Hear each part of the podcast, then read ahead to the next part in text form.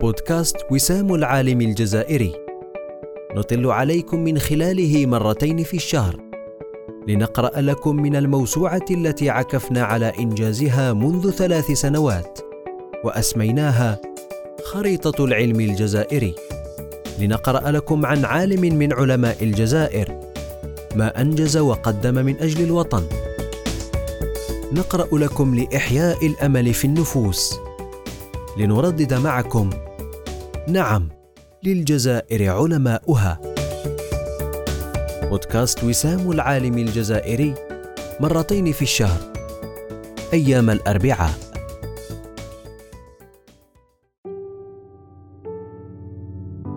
العدد الثاني حول حياة البروفيسور ساعد مخيلف المتخصص في إلكترونيات الطاقة والطاقات المتجددة.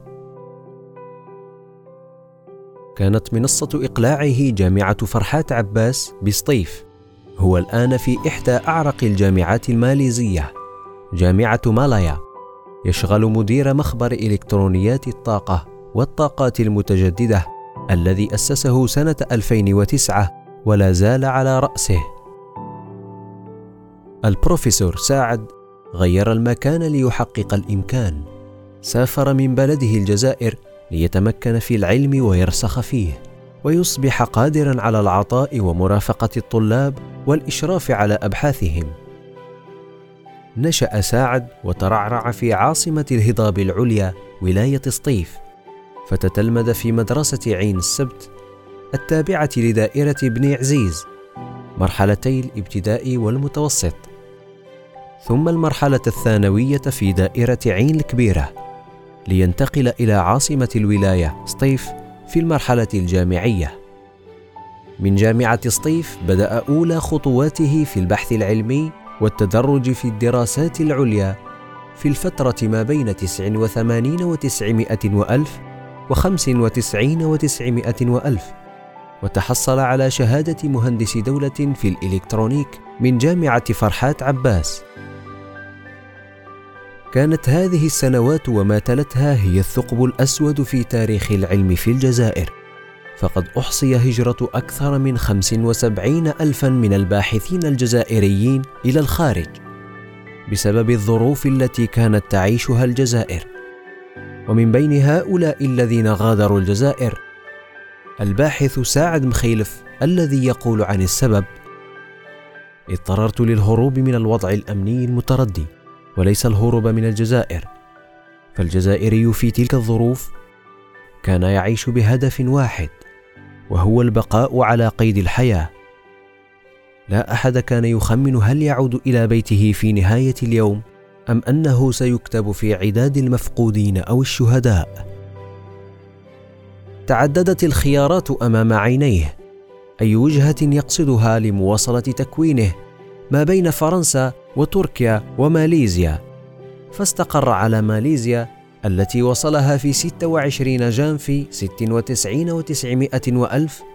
ومن هناك ابتدأ الرحلة في طلب العلم التي ميزت بالتحدي والعزيمة والإصرار. أول عقبة ظهرت في طريقه كانت اللغة، فقد كان تكوينه في الجزائر ثنائي اللغة العربية والفرنسية، ولكن في ماليزيا لا بد من إتقان اللغة الإنجليزية التي ستكون لغة البحث والتأليف. يقول البروفيسور لم يتوقع لي أي من الأساتذة بمستقبل في الجامعة بسبب افتقادي للغة الإنجليزية فكان هذا الأمر محفزا لي على الجد والإجتهاد. استطاع الباحث إتمام درجة الماستر بعد سنتين فقط أي في سنة 98 وتسعمائة وألف باللغة الإنجليزية وأصبح بعدها متمكنا من اللغة الإنجليزية واللغة المالاوية في ظرف وجيز. وقد كان موضوع مشروع الماستر التحكم في العاكس الكهربائي وهو نفس موضوعه في مشروع الدكتوراه وامتدادا له وحصل على الدكتوراه في 2003 من الجامعة نفسها. التحدي الآخر الذي واجهه في مسيرته كان الجانب المادي. الذي يعاني منه الكثير من الطلبة الذين يسافرون على نفقتهم الخاصة.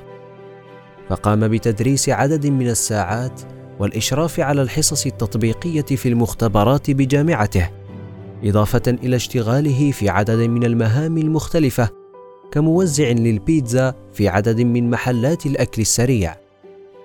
جد واجتهاد ومصابرة على أنواع الأعمال والمهام من أجل هدف واحد هو التحصيل العلمي الجاد. كانت ثمرته رسوخ في العلم واحترام من أهل الاختصاص.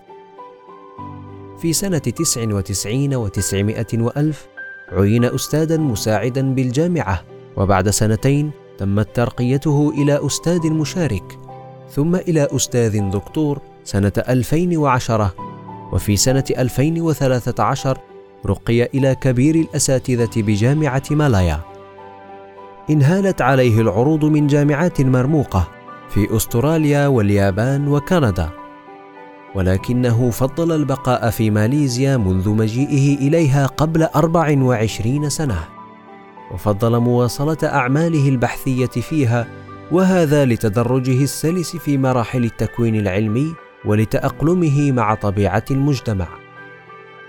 استطلع الباحث ساعد أن يكون أول أجنبي في الجامعة يعين في منصب إداري رفيع، وهو عميد كلية الهندسة الكهربائية، واستطلع أيضا أن يؤسس مخبر إلكترونيات الطاقة والطاقات المتجددة، الذي لا زال يمارس نشاطه منذ سنة 2009 ويضم 25 باحثا من طلبة الماجستير والدكتوراه. علاقته بالطلبة هي علاقة مرافقة وتوجيه، فهو يؤمن أن تدريس الطلبة وتعليمهم متعة ورسالة، وأن التدريس والبحث أمران متكاملان. وقد تجسدت هذه الرؤية من خلال حصوله على جائزة أفضل أستاذ محاضر في كلية الهندسة في جامعة مالايا ويعتبر البروفيسور أن هذه من أحسن الجوائز التي تحصل عليها على كثرتها لأن الجائزة يشرف عليها الطلبة أنفسهم مجالات اهتمام البروفيسور مخيلف تنحصر في المحولات من مستويات مختلفة ومتعددة. تطبيق الطاقات المتجددة وبالأخص الطاقة الشمسية. كيفية توصيل الطاقة بدون كوابل وأسلاك. التحكم في المحركات الكهربائية لتحسين مردودية وكفاءة التحكم فيها. إضافة إلى تدريسه في الجامعة وإشرافه على العديد من الطلبة الذين تجاوز عدد المتخرجين منهم ثلاثين طالبا في الدكتوراه وأزيد من ثمانين في الماستر. شغل البروفيسور ساعد نائب مدير معهد الطاقة على مستوى جامعة مالايا.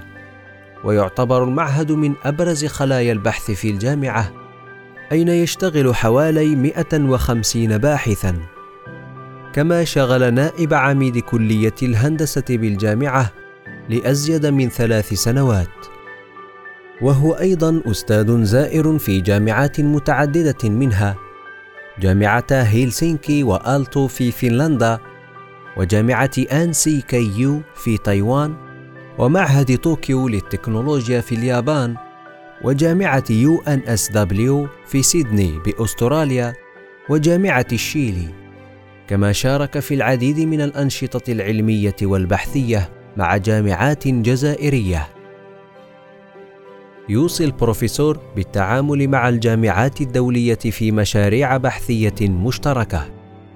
ليحصل الباحثون وبالتبع الجامعة على إيجابيات كثيرة.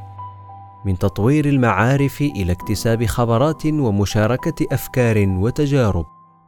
أما نصيب وطنه الأم في هذه الحركية فيتمثل في مشاركاته البحثية وبمحاولاته المتعددة لربط علاقات مع جامعات جزائرية واستضافة باحثين من طلبة الدكتوراه لمدة تقارب ثمانية عشر شهرا وهي مرحلة الجزء التطبيقي بعد الجزء النظري الذي يتم إعداده بداية في الجزائر إضافة إلى إشرافه على عدد من الطلبة بالجامعات الجزائرية.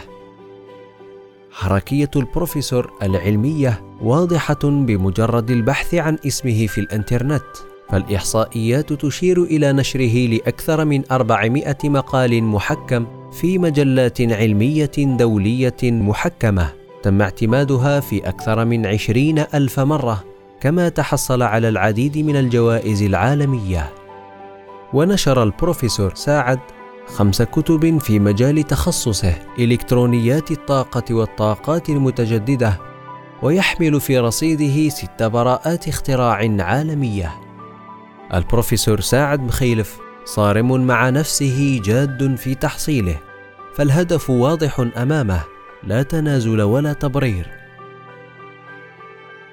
والبروفيسور أيضا أب وزوج فزوجته جزائرية أصيلة شاركته تربية الأبناء الذكور الخمسة وتنازلت عن طموحاتها رغم حصولها على الماستر وشهادة المحاماة لأنها آمنت أن مشاركتها زوجها مسيرته يقتضي منها الاهتمام بالجانب الذي ميزها الله به في تربية الأبناء لتحقق التوازن. وكان البروفيسور يشارك في هذه المهمة أيضا على حسب القدرة. ويعترف البروفيسور سعد بقوله نجاحي يقسم إلى نصفين خمسين في المئة جهدي والباقي من عائلتي والنجاح هو نتيجة التركيز والتركيز أساسه الاستقرار الاجتماعي. ونقول أن النجاح أسباب تتخذ ودعاء صادق لله بالتوفيق. لقاؤنا بكم يتجدد في العدد الثالث من بودكاست وسام العالم الجزائري. انتظرونا.